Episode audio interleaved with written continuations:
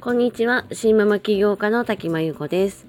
起業のサポートをする会社を経営しながらノートでメンバーシップを運営しメンバーの皆さんと一緒に学びや考えを共有したり交流を深めたりしています。今日は人生には正解がないから自分の意見や考え方を発信し自分も学び続けるというお話です。40代で離婚を経験しキャリアチェンジとして新しい事業を始めた私ですがそれまでとは全く違うキャリアを築くにあたり直面したのは自分の知見のなさでした。圧倒的な知見のなさです。まあ、一つの世界に結構長くいてそこの世界で仕事をしてきたので、まあ、それも理由の一つだとは思いますが、まあ、どんな世界にいても自分が覚悟を持って取り組めばもしくはこうリスク管理みたいな意味で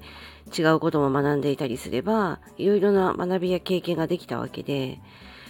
まあ、なんとなく環境に甘えてその世界でしか適応しないことばかり、まあ、知見を得ないで来てしまったのは自分の怠慢だったんだなと今は理解して、まあ、反省もしています。またあのプライベートでも人生における様々な岐路を経験してこう判断に悩むっていう場面が多くありました。で結局自分で判断して決めた結果なんでそれ選ぶのっていうような判断になっちゃうことも多くてでどうしてなんだろうっていうのをすごく思ったんですね。でその中で気がついたのはなんかこう自分で決めているというよりは正解を探していたり、まあ、どうすれば得かというような判断で、まあ、考えていたという、まあ、自分の根底の考え方についてでした。まあ、何が正解なんだろうどうすれば得なんだろうって、まあ、正解とか利益ばかりを求めていた自分ですね。で自分の中にこう核となるみたいなこう主な考え方の、まあ、ポリシーみたいのがないので人に相談をしたとしてもどんどん結局その相談した人の考えに引っ張られて結局依存してしまったりでまた違う人に相談したらその人に引っ張られるみたいなそういう風になっていた時期がすごくありました。でそれが意外とこう日本で勉強をひたすら真面目に言われたことだけ頑張ってこうレールの上を歩いてきた人によくあるパターンなんだっていうことも分かりました。まあ、どういうことかというと決められたことは一生懸命できるんですけど、まあ、ルールとかその本当に決めなきゃいけないことを自分で決めるところからやるっていうのがなかなか難しいっていうことですね。でこのままじゃ当然ダメだと思ってどうしたら自分の中にそういう軸ができるかなと思ってやっぱり本をすごく読み漁りました。でたくさん読んだ中でやっぱり難しいけど何回も読む中で腑に落ちたのは哲学の本だったんですよね。でもっと読みやすくてこうどんどんこう分かりやすい自己啓発の本みたいのも読んだんですけど、まあ、それはこうすべきっていうすごい端的な言葉が書いてあったりしてね一見すごくまあ理解できてない気になるんですけど、まあ、いつも自分に当てはまるわけでもないしまあ、結局それはその人の言葉に引っ張られてるだけで自分で決めたわけでもないので、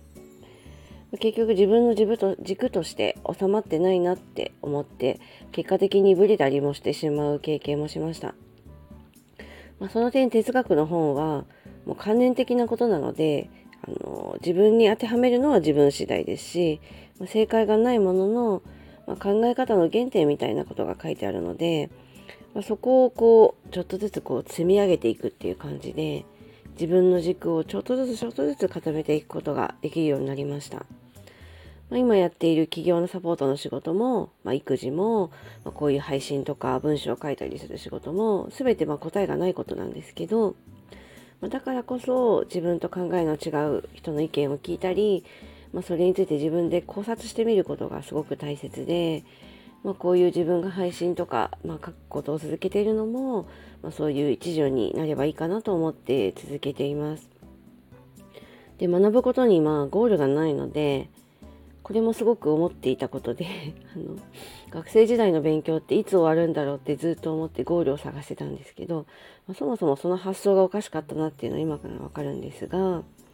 あ、今もだからいろいろ学び続けてますし、まあ、時代が変わったり年月が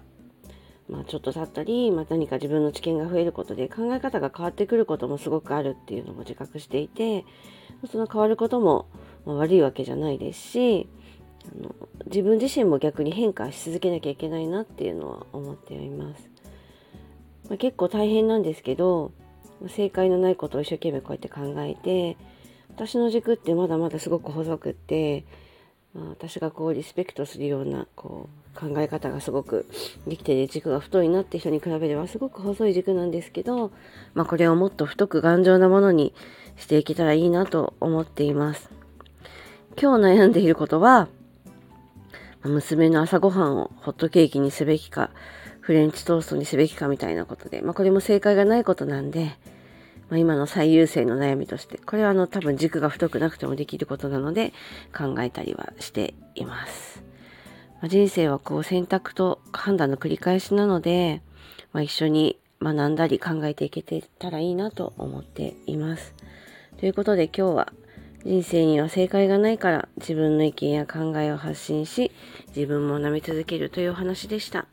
今日も聞いてくださりありがとうございました。この内容はノートの方に詳しく書いていますので、よかったらそちらも読んでください。